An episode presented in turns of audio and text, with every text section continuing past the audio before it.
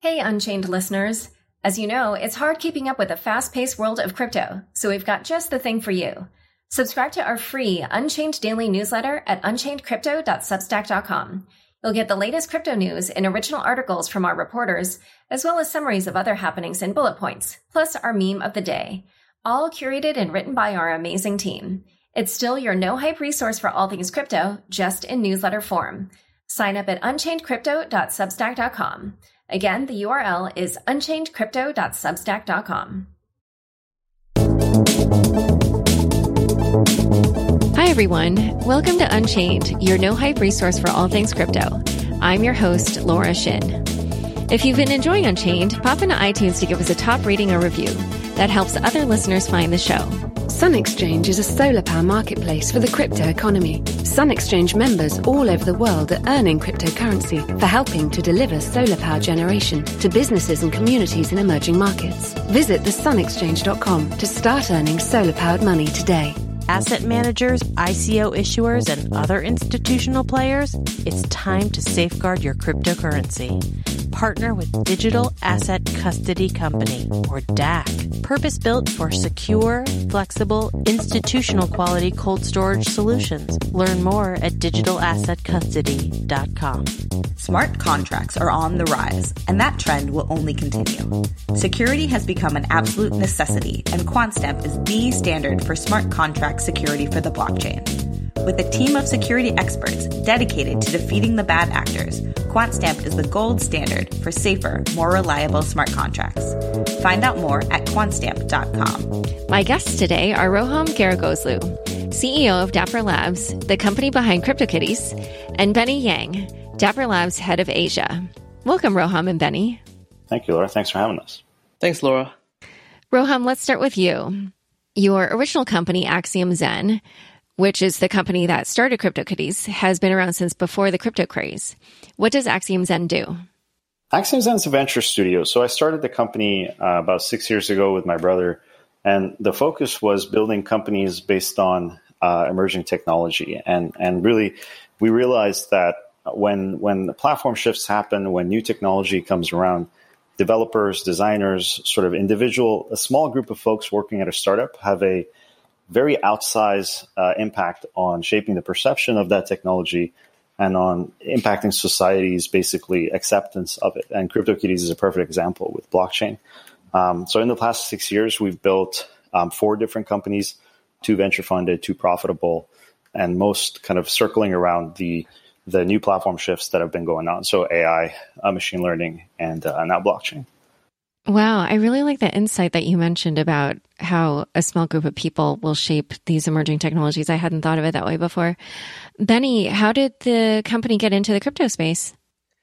Yeah, so it's been, as Roham said, it's been a very interesting journey. Um, I think that we started off with the Money 2020 hackathon, and some of the team members were kind of dabbling in, in that area of at least digital uh, virtual currency.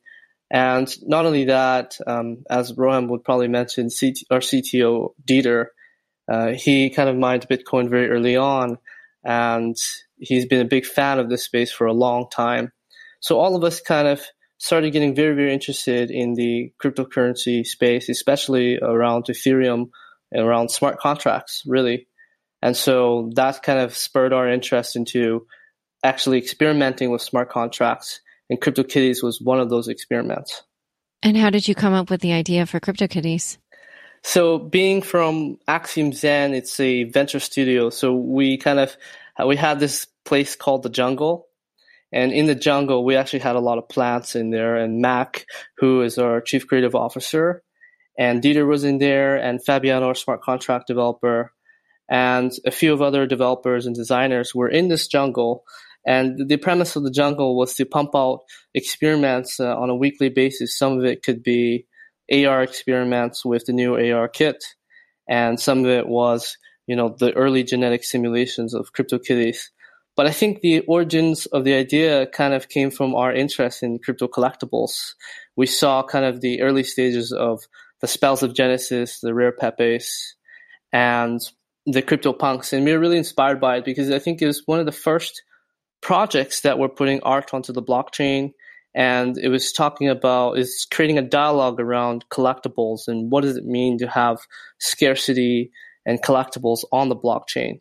And for us, we kind of like, you know, cats kind of are the internet of the, they're the memes of the internet and they're the logos of many internet companies. And so we kind of asked ourselves a silly question, really. Why couldn't we could put cats onto the blockchain? And so that's kind of the originations of the idea.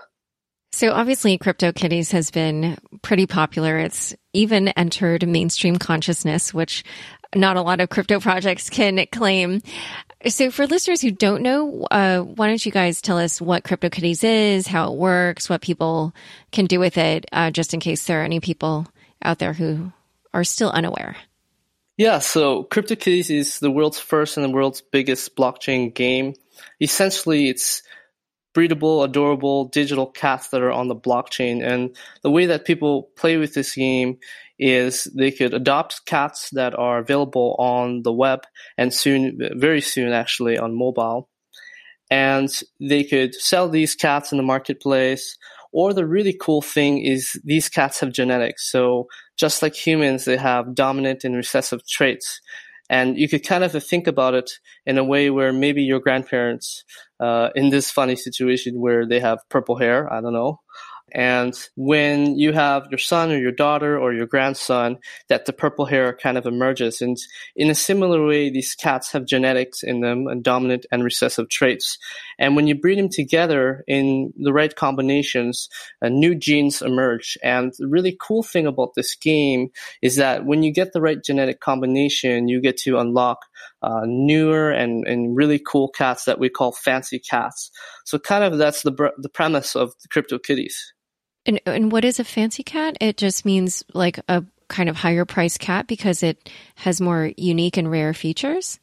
Yeah, fancy cat is a unique image.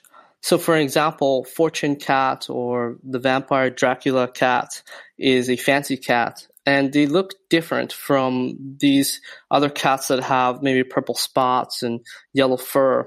And essentially, it's a genetic combination or a genetic puzzle that combines to create a fancy cat. And the cool thing about fancy cats is that there is a scarcity, there's scarcity with them.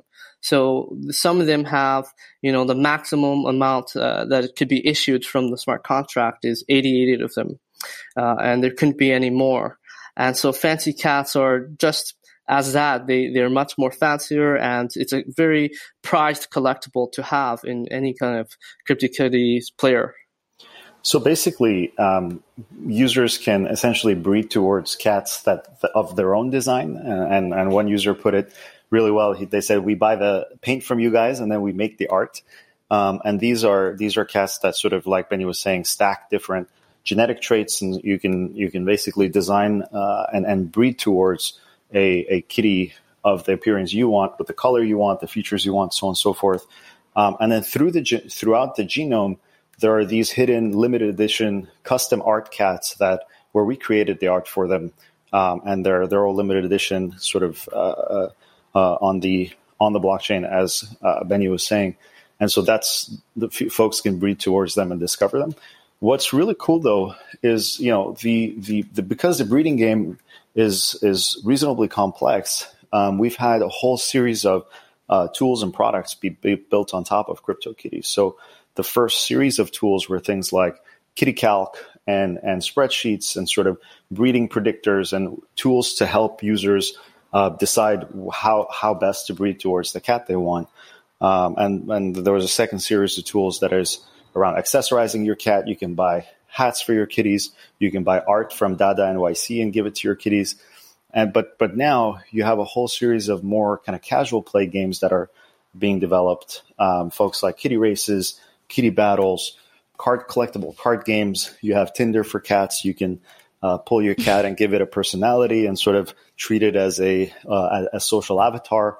Um, and that's that's sort of the rich ecosystem that's coming around the kitties as assets. And so you no longer have to, you know, play one game. You can actually hold on to your cat and and play the kinds of games that you want to play, almost like a uh, sort of the cat being a um, entry ticket into a theme park and and the rides being owned and operated by different entrepreneurs, uh, building on top of you know this open, uh, permissionless sort of API interface. That's that's essentially our smart contracts. So I want to understand these other games, but before we go into that, I actually also want to understand. So people are trying to breed the kind of cats that they want, but that probably costs money, right? I you know, obviously know that a lot of people have been making money from CryptoKitties. Like Benny in a previous conversation mentioned to me that there's somebody who makes a living from CryptoKitties. I read another one of your team members mentioning that somebody made a million dollars trading CryptoKitties. So how do people make money with CryptoKitties? Essentially, because CryptoKitties is a decentralized game, we've we've decentralized aspects of running the economy. So so there are folks that come in breed towards the cats they want, but there are others that come in and just buy the cats that they want. And and the way that the folks that are making a lot of money, they're kind of predicting um, what are the highest value um, uh, traits. So when a new trait emerges, they they buy the Gen, Gen Zero cat, they breed some um, uh, they breed towards the, uh, the the sort of higher level traits, and then they put those back on the marketplace so that the kind of the collector archetype comes in and finds the cats they want and purchases them, rather than doing the work of of uh, breeding towards them. Oh wow! Uh, it's like flipping a house. I guess so. Yeah, build, build, build and flipping, or or uh, something. um, okay, so then so then I want to know more about these other games that you mentioned, like KittyCalc and the spreadsheets and the racing and the hats. What are just maybe give me a fuller description of what some of these, how some of these work? Sure. So, I mean, I think taking a step back, one thing that we, uh, when when building CryptoKitties, we're sort of trying to bake in all of the values that we saw in decentralization and, and trying to think what is native about blockchain, and so how does a game look like? on the blockchain. Now, of course, one of the decisions we made that was maybe controversial was we put all of our game mechanics um, into smart contracts such that you know all of the breeding happens on chain, the cats are born on chain, and that's actually what led to a lot of the congestion on on the Ethereum network. Um, but we wanted to do that because we said, well, this the transparency and the immutability, what it really means to consumers is fairness and and the fact that you know they, they know their cats are, are never going to be taken away from them and the rules are never going to change what we what we did kind of we consciously realized at the time but didn't um, realize how big of an impact it would have how quickly was that all of those same values apply to developers as well. As in platform risk is one of the most insidious killers of, of startups um, in the past few decades as as you know the platforms have gotten more and more powerful. And and by kind of putting our smart contracts out in the open, um, we basically removed platform risk from everyone that's building on top of them. So if you build a racing game that uses our genetics as a component in its game design, uh, you know that we're, we're, we can not change those, and so you're building on solid ground.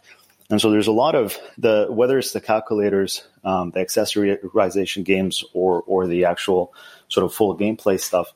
The reason that they're building on top of this platform, or, or rather these assets as a platform, is they know that no matter what happens, uh, in fact, if we go away, that's probably a bigger opportunity for them than if we stick around. So they're they're tapping into our community, and uh, and that gives that basically gives more value to the individual consumers.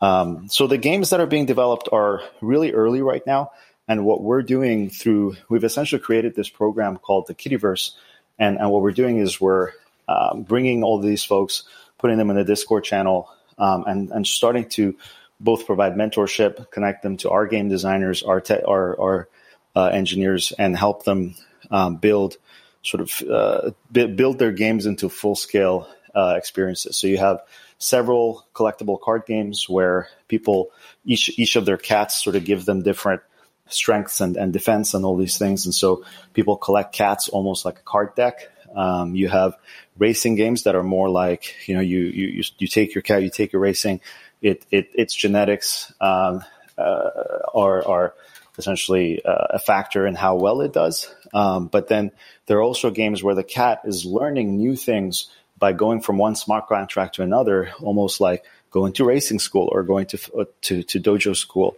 and kind of packing on skills and then coming back to to the main main smart contract. So there's there's um, basically anything you can imagine. Um, one of my favorites is a is a project that lets users import their cats um, and then essentially make the make sort of a Facebook profile, but with the cat instead of themselves, and and give it a personality and start talking to other users' cats. and uh, and it's you know it's it is a small group of people. I don't want to um, uh, you know over overstate it, but that's what we care about. You know, we care about the group of folks that are in there not to you know speculate or or you know buy and flip and, and make a lot of money, but to to sort of play the game. And if they need to, you know, the the cool thing about blockchain games is you can play it and you can actually you can make money. But but we want folks that are um, crazy about the kitties. So we've had you know, folks get tattoos of cats. We've had folks make wood carvings and custom dolls and sell them on Reddit and, and, and in our Discord. Um, we have folks that are uh, making kind of fan art. You know, little little kids are, are drawing things, uh, drawing pictures of their parents' cats, and and uh, and folks are posting them to Twitter. So that's the kind of community that we've we've been trying to build over the last few months. As everything else in the crypto space is sort of both crashing and burning, and maybe sort of trying to look for the next quick fix. Um, and, and that's what we're excited about. I, I, don't know if I'd call it crash and burn. I guess I would say cooling off. But I love what you just described. I, honestly, so many ideas popped into my head as you were speaking. What you were describing about the breeding and the racing, I was reminded of my favorite book, Seabiscuit, which everybody should read if you haven't read. It's it's by, I think, the world's best writer, Laura Hillenbrand. She's just a master.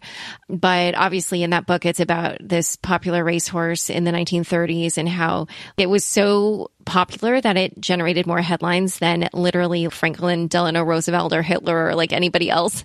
And it was in the year in uh, 1938. But, you know, obviously people were really into horse racing. And when you were describing the cat races, I was like, oh, if people really get into the genetics of this the way that they did with the horses and, and still do today, then you could end up with a little betting culture around the cats. And just from what you described also, it just felt like people were sort of using them as avatars. And I know that worlds like Second Life have really taken off. So I could see just a ton of different ways that this could become a different thing in many different directions. So I, I found it really interesting.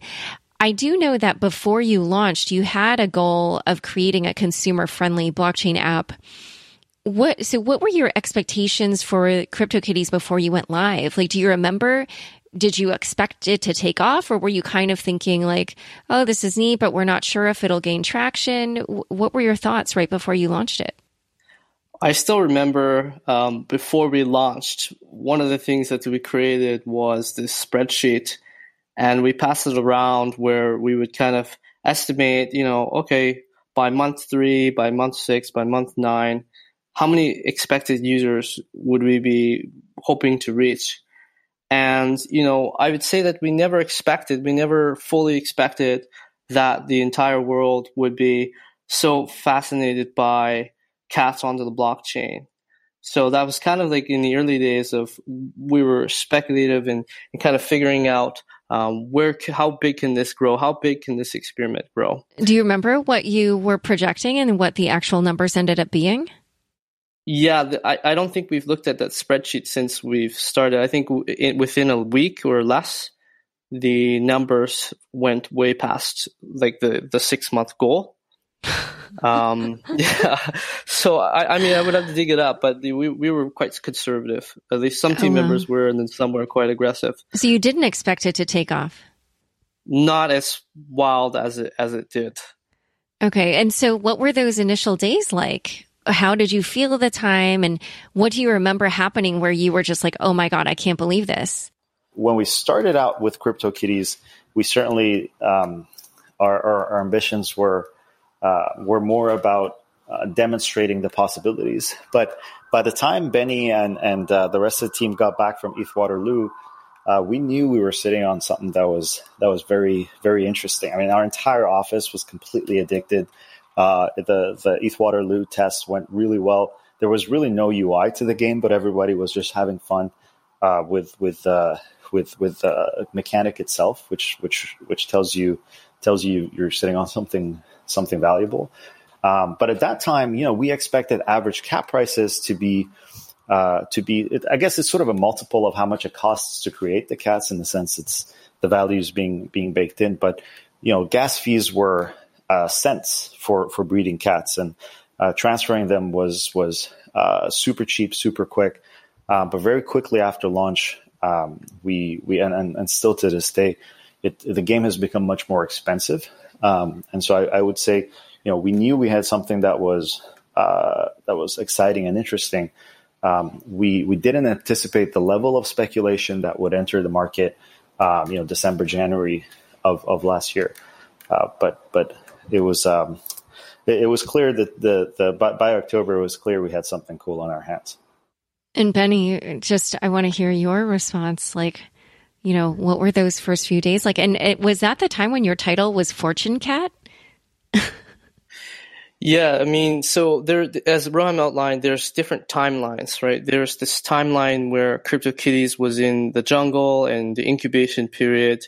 Uh, there was a lot of genetic simulation that was being run that allowed us to get to the 256-bit genome that allows for an upper limit of 4 billion variations in the genetics. And so that was the time period before we went and shipped an alpha version for Ethereum ETH Waterloo, which is one of the world's first Ethereum hackathons. And as Roham alluded to, at, at the hackathon, uh, it caught on fire. Uh, we, I remember that we bought a bunch of Pokemon cards and slapped on CryptoKitty stickers on the back of it. And we did a lot of guerrilla marketing there. And that was the first time we actually met Vitalik in person. And we made a custom T-shirt for him that was a cat with a unicorn. Uh, we knew that he kind of liked this style. Uh, he has this collection of T-shirts, and so uh, that was kind of our one of our first exposures to some of the projects that are very well known now, like such as Ben and Parity, and uh, a lot a lot of projects now that have grown uh, in in a very big way. And so, at that hackathon, yes, there was a lot of people who started playing with it. People actually kind of stopped. It was a hackathon, right? So uh, people actually stopped hacking uh, to play CryptoKitties, and they just came to our table to kind of like ask questions about, hey, like how does this work? How do you breed? And that actually brought up a, a very interesting perspective. Um, we had a lot of people who are in are in this hackathon to learn, and they haven't actually interacted with the blockchain at all. They haven't signed a transaction. They haven't adjusted the GUI for gas. They don't even know what gas is. And throughout the whole hackathon, we were sitting there basically educating quite a lot of people about here, this is how you sign the transaction. Here's how it will work. Of course, all of this was on testnet. Uh, and so when we came back from that, uh, we already had a, a, few thousand people who, you know, spread to the community who had signed up for the actual launch. And we knew at that point that we, we had a really strong following and a lot of people were interested in what we were going to do next. And so when you did launch, like, what was that like? And do you remember what some of your kind of crazy, oh my God, I can't believe this is happening moments were? So when we launched, I remember that we had this timeline of launching before Thanksgiving, American Thanksgiving, uh, because we thought that people are still at work and uh, that they would have they would see the email and would be willing to kind of play CryptoKitties or, or, or test it out.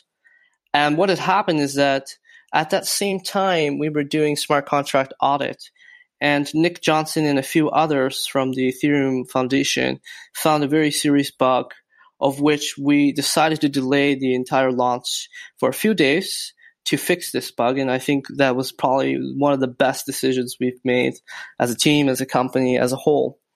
And we actually then launched it on American Thanksgiving. That's when we sent out the email to the community that we gathered from ETH Waterloo.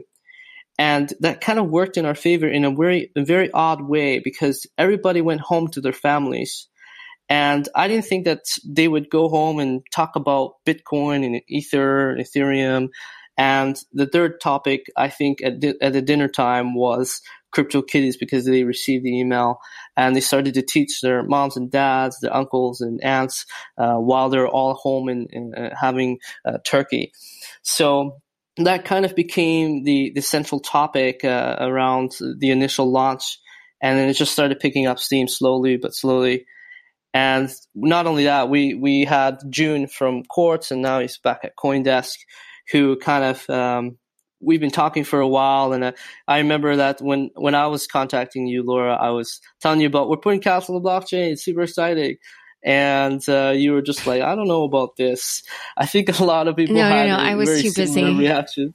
I had okay. something else on my. I had a huge project I was working on. I couldn't. I, I yeah, mm-hmm. I couldn't even look into. it. I had like no time. Okay. But anyway, well, that's fair. That's fair. That's fair. And so essentially, yeah, we, we were able to get into the Quartz and into TechCrunch, and a lot of people then started getting very interested in in you know uh, what is CryptoKitties. I also think that it's like a, an overall sentiment in the community. There were kind of three overarching uh, headlines that were consuming the crypto space. And this is, these headlines also kind of flooded into the tech space as well. It was the price of Bitcoin. It, it was the, the hacks and scams that were happening. And then the ICOs, right? There's just so many ICOs that were happening. Yeah. I think a lot of people kind of felt that they wanted to see a tangible product. They wanted to see a team ship something that they could interact with and not do an ICO, which you know, of course, we didn't do an ICO. We just shipped the product as we do with any of the startups that we build in here. And we focused a lot on user experience. So uh, we have probably one of the best teams to build the best user experiences, both in the enterprise world, but in the B2B world and even on the consumer side. So we, we have the best team centered around it to build CryptoKitties and make it super polished and easy to play with. And that flow included kind of like the, the flow that is really well known now in, in the industry, which is Coin, Coinbase to CryptoKitties to MetaMask. And then that's how you play a, a HTML5 uh, blockchain game. And now all of the blockchain games are using that flow. Uh, it kind of established a standard. But as Roham has alluded to, uh, that flow is not good enough. It's still kind of like a 10 step process and it uh, really leaks a ton of users uh, at every single stage. So it's not very ideal. It was ideal uh, eight months ago when we launched, but it's not ideal anymore if we want to grow as, as an industry and to bring on onboard more consumers to the blockchain. Yeah, I agree. We're going to turn back to this question about user experience, but um, before we do this little ad break, I actually want to ask you guys a couple of really quick questions. So, at this point, how many users have signed up for CryptoKitties, or how many people own a cat? Um, I believe there are sixty-eight thousand uh, people that own the cat. Uh, Benny may have more updated numbers than that. Okay, and are they who are they de- demographically? like by age and gender and geography? Like where are they located? Are they mostly Americans or? It's mostly North America, and we, we don't collect tons of we don't collect much demographic information on our users, uh, somewhat for, for obvious reasons. But the the what anecdotally the my the a lot a lot of the players are actually crypto curious folks that were introduced. So so some of my favorite stories are folks like uh, as folks that say, "Hey, listen, I've been crazy about crypto, but my boyfriend never got it, and now he has uh, a, a, series of cats, or my girlfriend never got it, and, and and now she's into it, and she understands why it's important." Um, so a lot of our current users are folks that identify more as gamers than as crypto people.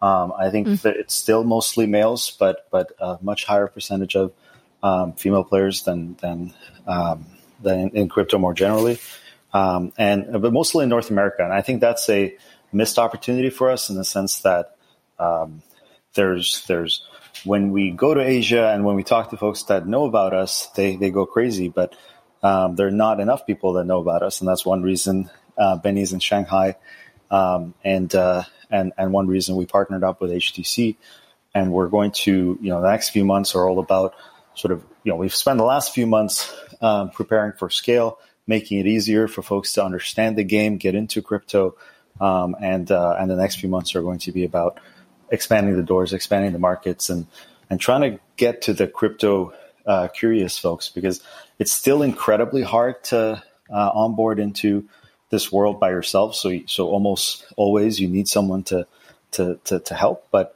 you know our, our interest is is the is the folks that have been left out by the conversation over the last few years. That's all about investment, all about risk taking, um, about sort of you know hodling and uh, and and, uh, and, and a very kind of financial first approach to um, what what really is a conversation about uh, you know freedom and, and and sovereignty over your own data and uh, and and kind of being having a relationship of respect with the businesses that you that you work with uh, and and being treated fairly and, uh, and and and transparently. So that we're trying to change the conversation. We're trying to change the vocabulary, and uh, and with that, it's a change in demographics. But at the same time, you know, this the core are are, are crypto uh, enthusiasts, and and and that's the um, those are the folks we need to be working with to, to expand the movement and uh, and and and and bring others into the fold.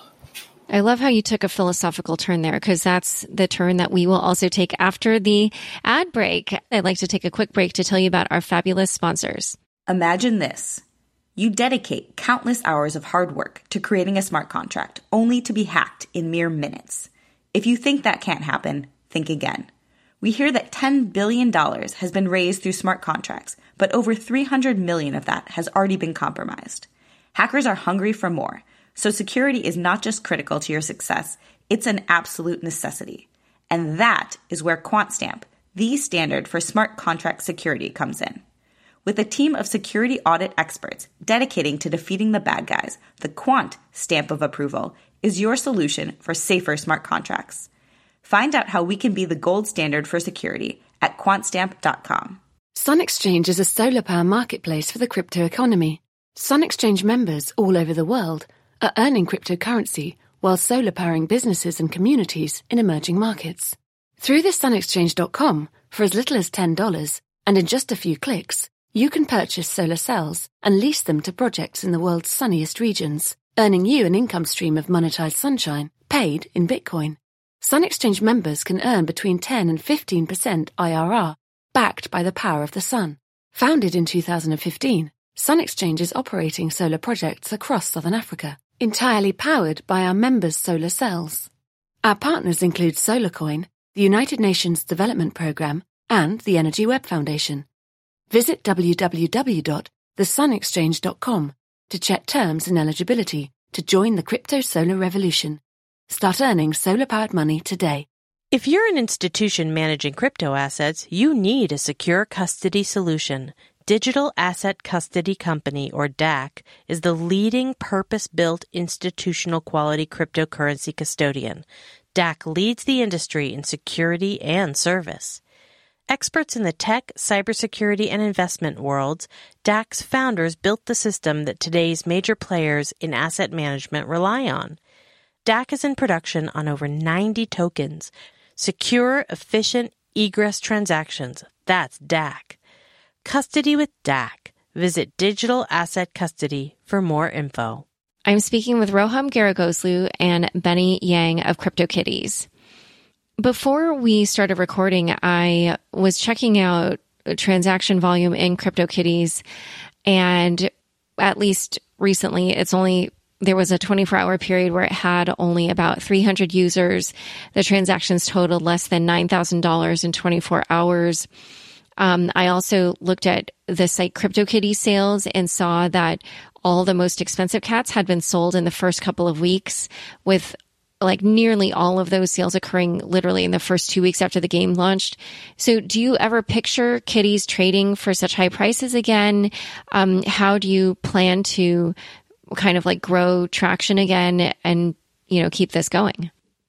Yeah, I think that's a great question. Uh, so, so for one thing, the 300 uh, something users are um, those are unique users that have been hitting the smart contract. So that's not obviously folks that would visit the website, do things that are off chain, interact with other Kittyverse experiences, uh, you know, drink coffee out of their CryptoKitties mug, so, so on and so forth. Um, so that's that's one piece of it.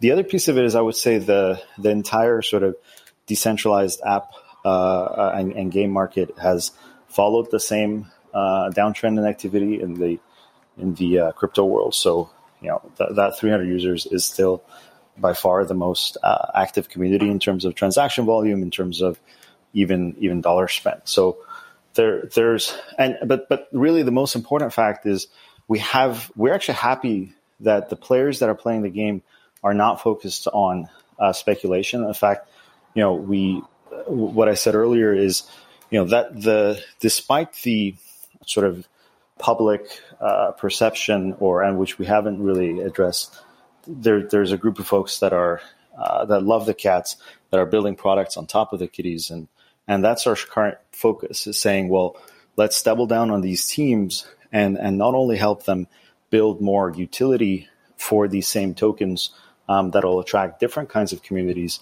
um, but also try to understand the this core user base of, of folks that are coming back day after day, uh, spending tons of money, and and also uh, being very active in Discord, creating new channels, uh, going above and beyond and in even policing the, the community itself. That that kind of demonstrates what the point of a blockchain game is. It's not sort of Ponzi schemes. It's not gambling. It's not any sort of uh, though that's just the cryptocurrency trading market. You can already get that um, by buying your favorite latest altcoin. What blockchain games are about is about community, and so we've been focused on uh, let's let's simplify things. Let's not focus on growth and, and look after this core community and understand what makes uh, blockchain game different and special, and then we build on top of that. So that's where we feel like we've gotten at this point. Um, I think we we we've we have a lot of learnings, a lot of understandings about what are the values of decentralization. How can we explain the the why to a new user? And and those are the kinds of things we're building into um, a new onboarding flow, as as Benny is saying, and and first applying it to CryptoKitties and and sort of this universe of of apps we call the Kittyverse. Um, but then we want to work with all the best folks out there that are creating great content, and we don't see other game companies as competitors. We see them as partners, and we want to give them the, the, the learnings that we've had. Um, because once once we do that, then we want to turn on the taps for for growth and bring in new communities.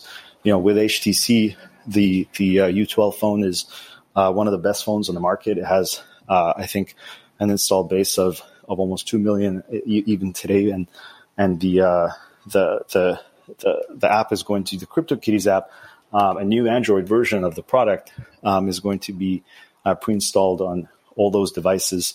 Um, and and but more importantly, the the by giving more utility to the tokens, by deepening and having sort of a solid core of players rather than traders and speculators, that's how I think the flywheel is going to uh, start getting going again. And once the new wave of users come in and the old wave of users come back, um, it's really not about buying, selling, flipping. It's about going on a journey, designing your own cats, building things you love, and then being able to uh, paint them throughout the rest of your life. So, you know, using crypto goods, you can order a mug, you can have an iPhone case with your kitty in it, you can take it uh, in various games, both from indie developers. We're working with some of the world's largest and and most respected gaming companies as well to build full scale experiences that are that that use these assets. So that's I guess the short version of of uh, some of some of what the team is cooking. I totally get that when you have a dedicated core fan base, um, there's a famous entrepreneur who I, I, am just blanking on who it is who says that all you really need to get a business going is 1,000 dedicated fans.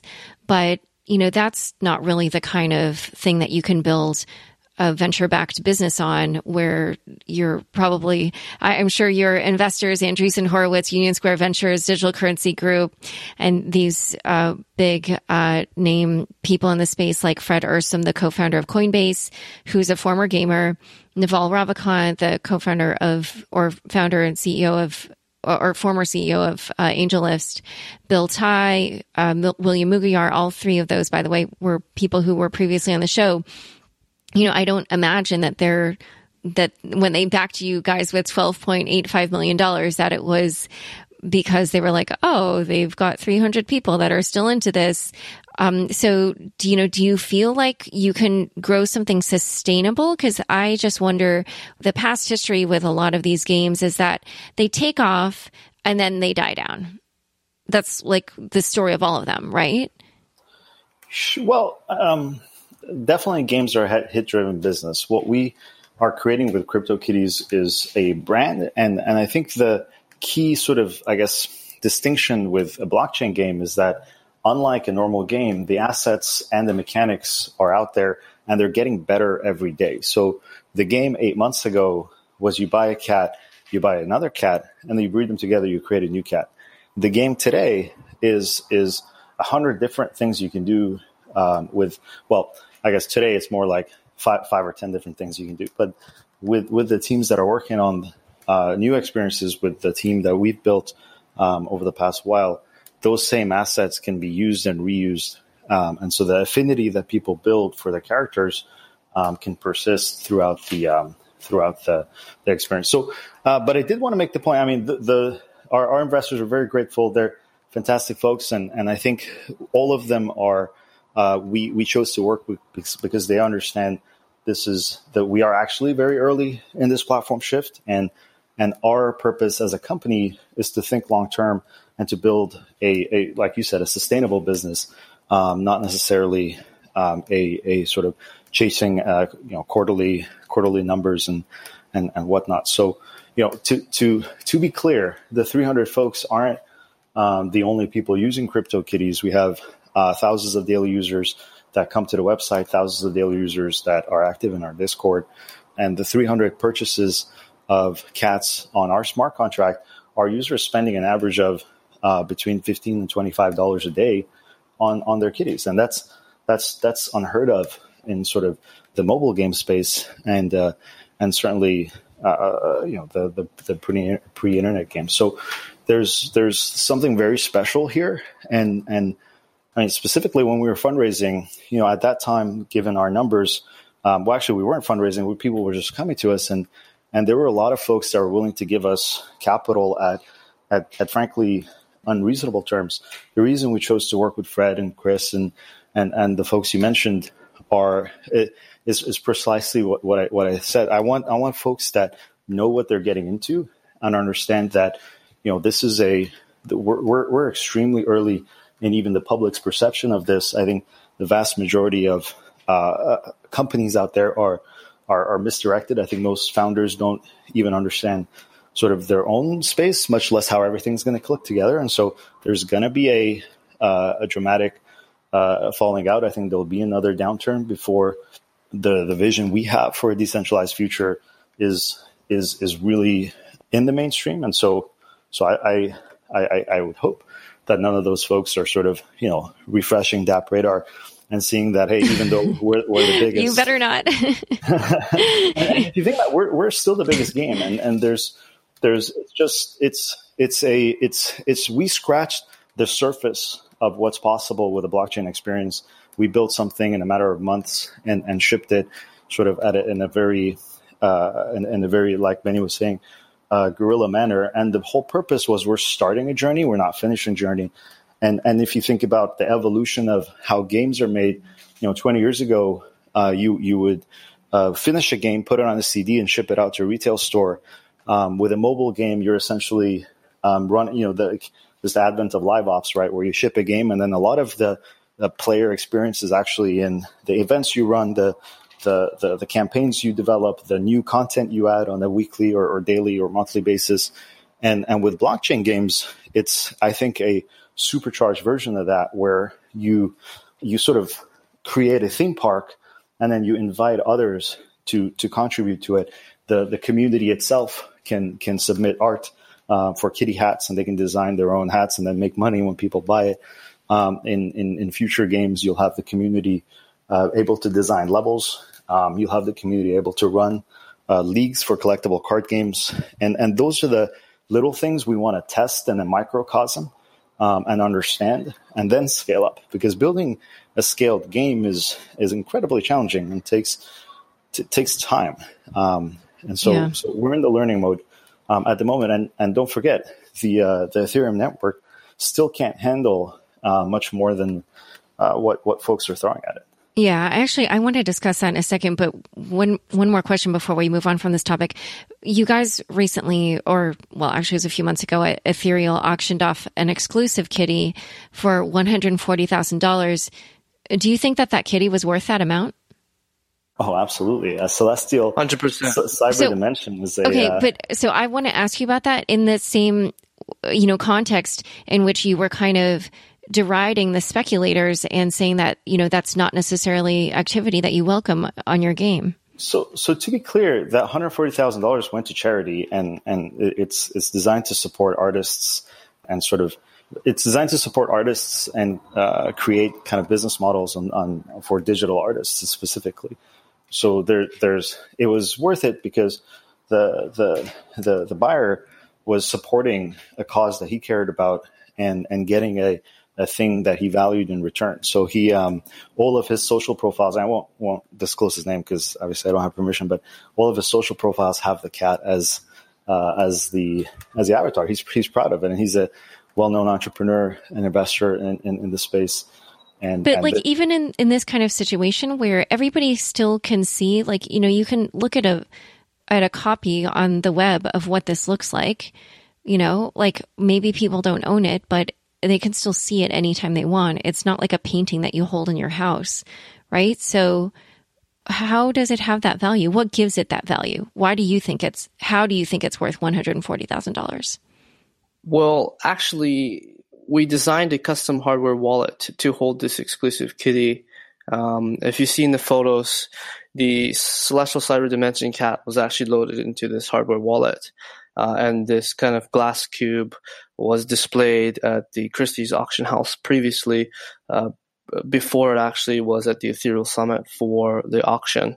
So in this case, it was a it was a very experimental thing that we did, kind of trying to see that you know these cats are digital, they do live on a website, and as you said, they could copy it, the photo, and you know do whatever they want to do with it. Um, but in this instance, as you said, like they can, they can't physically hold it. Well, they, they can physically hold it, uh, at least at the, in this instance. No, I, I want to add on top of that though. I mean, uh, Laura, I mean, you cover technology, so it's obviously a you, you're familiar with the saying that the future is already here. It's just not evenly distributed yet. And I think that the for for many people, what happens in the digital sphere is more real than ha- what happens in in the physical world. And you know, you have a painting that's supposedly 400 years old but you don't actually know uh, the the full story behind it. Whereas we we or at least technologists and certainly folks that work in the cryptocurrency world can look at something on the blockchain and say, "Yep, that that is that is a thing that happened." And so so the the fact that that just forget about the art, forget about the physical device, the that token itself on the blockchain and the stories around it. Um, if you hold that token, it's it's more verified that you own the real thing um, than if you have a painting of of of whoever and whatever at your home. And so it, it's kind of, I mean, I think value is accorded uh, by different people differently, right? And and the perception of value is changing um, generationally, and certainly there's certain folks that that live uh, a little bit further in the future than than the most of us. Um, but every generation thinks in a more digital world. Uh, every generation is looking uh, increasingly at a screen rather than um, in in sort of the the the the, the quote unquote real world. Um, and, and if you imagine kind of AR and VR technology improving at the pace it, it is, then, then, you know, what, what is, what, what is real, what is real? And, and it, as long as you sort of uh, trust in the property rights of a, a certain blockchain, it's, it's a better a judge of uh, reality in the digital world than anything we've had previously. Um, and, and I mm. think that that's, that that's that's really the, the, the point here. I guess you know you can say, well, what's the point of Bitcoin? Um, it's just numbers, and and can anyone fork it? And there's Bitcoin Gold, and there's Bitcoin uh, Cash, and, and and all these sort of things. But you know, it's the the power is in the collective story and, and agreement among uh, humans that hey, this version of truth is the truth that we agree to. Um, and and if if that and, and, for for now that version of truth is what's recorded on you know the Bitcoin, the Ethereum, um, and and and maybe just just those two sort of uh, primary blockchains, um, then what happens on those things, uh, what tokens are traded, what things are purchased, what sort of stories are told, are just as verif- just as um, real as, um, or, or maybe even more so, as something you see with your own eyes, which you know, as as every every every kid knows, uh, can play tricks on you um, mm. rather easily. Yeah, I find that interesting. I definitely agree that obviously we've seen these news stories about fakes in the art world. So clearly that I think that can affect the value of an artwork to not be certain of its provenance. But I do, by the same token, feel like handing down a physical object from generation to generation or through the decades, there's something much more difficult and therefore more valuable in that. But anyway, I, I take your point. I, I find it really interesting. So I want to go back to what you were saying before about the user experience in crypto. I know that you guys had that goal of creating a good experience, a good user experience with a crypto project. And then uh, in a conversation I had with Benny prior to the show, he was mentioning that as you were working on this, you feel or you guys noticed that CryptoKitties kind of was ex- was exposing some of the problems that the crypto space has overall, you know, in trying to reach a mass audience. So what would you say those problems are and how do you think they can be fixed? Yeah, so I mean, if we take a step back and zoom out from the entire user experience, from somebody who may stumble on this podcast and become interested in, well, what is CryptoKitties? Let's check out the website, all the way to getting their first CryptoKitty. That that's a, a very huge jump because there's so many, you know, points, touch points where they firstly need to understand, you know, this is my money that I'm putting in here that converts to some digital money called Bitcoin or Ether. And then somehow this gets sent, sent to uh, a Chrome extension that uh, is not readily used by many people. And that's going to be holding now my money. And then I get to play a game. And not only that, through this process, I think if you were to map the emotions of uh, the person kind of going through this, it's ultimately skewing towards fear and frustration uh, and not knowing exactly what's happening. And, you know, soon, very soon after, when people get excited about by looking at the cats and hearing about it, uh, they kind of come through this huge roadblock, right? Where they find themselves extremely frustrated. And this is what we've seen, and not just um, from what we're saying, but from the data. We see that a lot of people just give up uh, halfway or even to the point where, oh, I need Coinbase. Okay, I give up. Uh, even though Coinbase is relatively easy to use compared to some of the exchange accounts that needs to have a selfie and a passport, like, like KYC process, AML. So we see that that's a, a significant blocker. And the other thing that we've also seen is around distribution. So right now, like, uh, well, up until quite recently, most of these mobile, the, most of these games that are web based, we couldn't use any user acquisition strategies that we're quite used to, uh, which means like basically digital ads. Uh, now that being said, uh, we can, you know, Facebook has just opened the doors again, uh, but they're really clamping down in terms of verifying these accounts and ensuring that they're legit and these projects aren't just ICO scams using Facebook ads but you know distribution and discovery for uh, some some actually more amazing games or even for CryptoKitties was very very difficult. So in combination of those two elements, it's just extremely hard for more moms and dads or uncles to kind of want to experience the blockchain to get into it. Yeah, something that's so interesting to me about what you said is that when you go to the CryptoKitties website, it looks so slick. You know, the kitties are really cute. Like the whole thing just seems like a really well designed web experience. But then the user ends up bumping up against all this back end stuff that normally users don't have to think about. So I find that really interesting and fascinating. It's like you, you know, approach this thing and it seems very 2018 and then when you're trying to use it, it feels like pre AOL. One, the bigger problem is there's no uh, there's no expression of the value. So when MetaMask is you know terrifying you by telling you to write down your seed words or or your children will be kidnapped, uh, it, it, it, it doesn't actually tell you sort of what's the point, right? It doesn't tell you why why you're going jumping through these hoops and, and what's the value of uh, sort of being able to be self sovereign over your over your money, it sort of assumes that by the time you come, you you already understand those things, and and so for for for us, it's really kind of the, the that's representative friction because unless someone is already in the crypto world, their crypto is something that they read uh, headlines of and they shake their heads and they're kind of you know what's going on over there? And there's there's not a clear sort of expression of, of beyond, beyond again like like Benny was saying fear of hey your government will take the thing from you your your uh, your bank will uh, change the rules on you. There's no sort of expression of why do I, you know, for most consumers, they've lost more money than the, their bank has stolen from them, right? Um, so, right. so it's it's how, how, do we how do we actually get users to feel the value and, and, and understand that there's a point towards to, to jumping through all these hoops.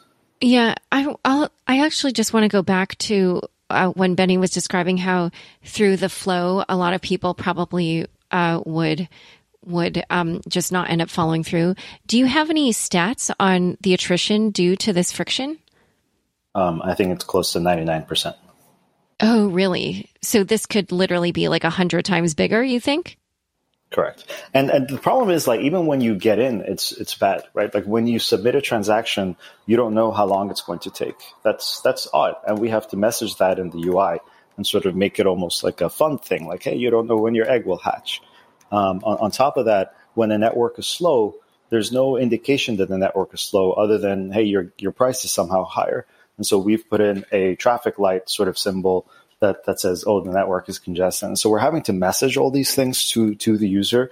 And when I said, um, you know, we're preparing for scale, I, I, I, didn't even mean from sort of a technology uh, standpoint, although we're trying to have as much off-chain uh, interaction as possible now. Uh, but I meant from a just just trying to tell the story of, hey, what's going on um, behind the scenes here, and and and why is it important? So you've been doing all this on the Ethereum blockchain, but obviously you're having all these issues with the scaling and everything. Are you guys looking at other blockchains? So we are. I mean, we have, but the problem is that there's no real, there's no good alternative, frankly. You know, uh, people people talk about EOS, but for us, the, the thing that matters in blockchain is decentralization. That that's the whole point. And so, in a sense, uh, a blockchain is a digital jurisdiction, and so we have to be comfortable as as businesses in that jurisdiction with the laws, the the, the community, the approach to changing those laws, the governance, so on and so forth. And Ethereum has um, proven that it, it it gets a lot of those things right. Um, what what we're trying to do with CryptoKitties in terms of preparing for scale is is a with the core application trying to move as much user interaction off chain as possible. So you know, we have a collections feature, we have, you know, likes and, and, and we're, we're starting to build in more kind of uh, uh, a much deeper uh, sort of UI, uh, g- traditional game experience that, that uses the blockchain tokens without actually uh, moving them around. And then with the Kittyverse, we want to explore the different uh, scaling solutions. So in Kitty Battles is a good candidate for something like state channels um, or, or, or potentially Plasma. Um, same thing with things like kitty races, um, kitty kitty hats. Much of it can be done off chain and then committed once back to the chain. So so a lot of the time and app won't load on the blockchain. Um, so I think there's while the core breeding has to happen on the Ethereum blockchain and and and that in itself, you, you mentioned something which is the difficulty of passing something on makes it more valuable. And I think that that's a uh, that that's a curious thing, but it is true. Um, and so, because the Ethereum blockchain is is because the cats uh, need to be born on chain, there's no way to actually use any of the um, scaling solutions in development to to simplify that. Um, that actually has, uh, in an odd way, will limit their number and and give give them value as well. Um, and as you're trying to kind of grow all this and do it on Ethereum, which of course has scaling issues, and you're saying that you're trying to uh, kind of do more off chain transactions. Does that risk centralizing the game more since you've been talking about how kind of the purpose of the game was to build something that was decentralized? The purpose of the game is to um, teach the values of decentralization. And so for me, uh, for, for us, I should say, we talk about this a fair amount. The, the fact that you as the user, you have your token, we can't ever take it away from you. And that the core rules of the game are, are completely transparent for everyone to see and that they're immutable.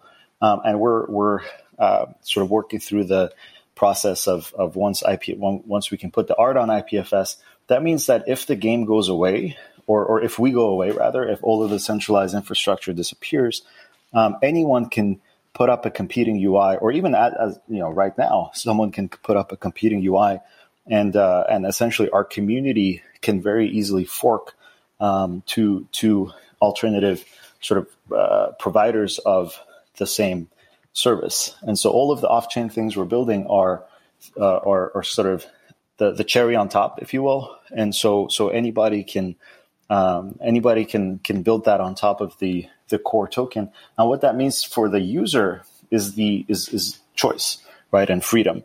As in, if we ever end up being a bad actor, misusing their information, um, building in features they don't like, uh, complicating the interface, whatever it may be, um, there's there's always going to be alternatives available to them, and that's the point of decentralization. It's not that the actual code, all of the code needs to be um, running on the public blockchain. It's that the the user has the ability um, and the freedom um, to to to to just simply take their business elsewhere. And, and what that does is it uh, narrows the sort of the, the spread between price and marginal cost and, and gives the value back to the user. Huh.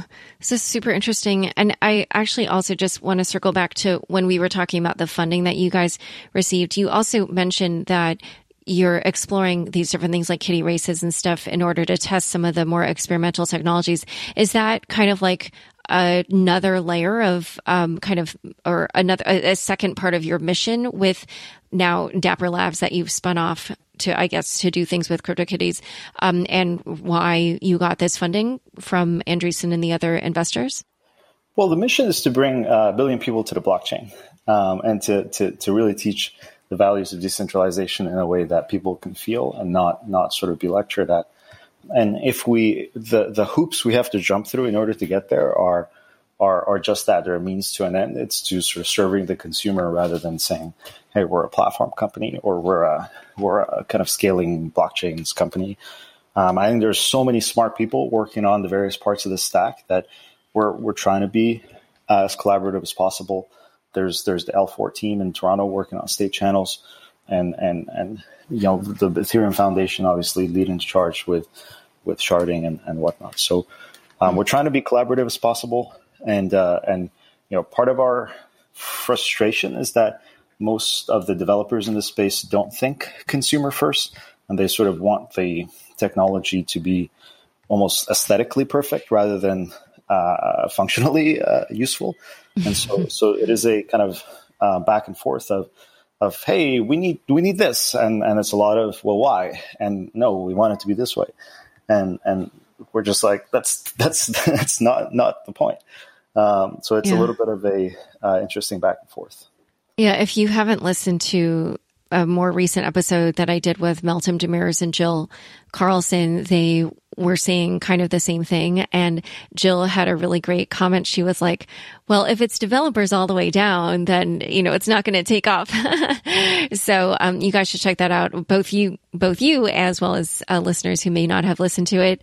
Well, this has been an incredibly fascinating discussion. Where can people learn more about you and your work?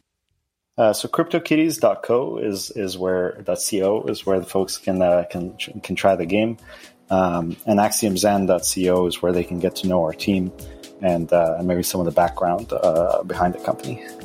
Perfect. Well, thanks for coming on the show. Thanks for having us, Laura. Thanks, Laura. Appreciate it. Thanks so much for joining us today. To learn more about Roham and Benny and CryptoKitties, check out the show notes inside your podcast episode. New episodes of Unchained come out every Tuesday. If you haven't already, rate, review, and subscribe on Apple Podcasts. If you liked this episode, share it with your friends on Facebook, Twitter, or LinkedIn. And if you're not yet subscribed to my other podcast, Unconfirmed, I highly recommend you check it out and subscribe now. Unchained is produced by me, Laura Shin, with help from Elaine Selby, Fractal Recording, Jenny Josephson, Rahul Singareddy, and Daniel Nuss. Thanks for listening.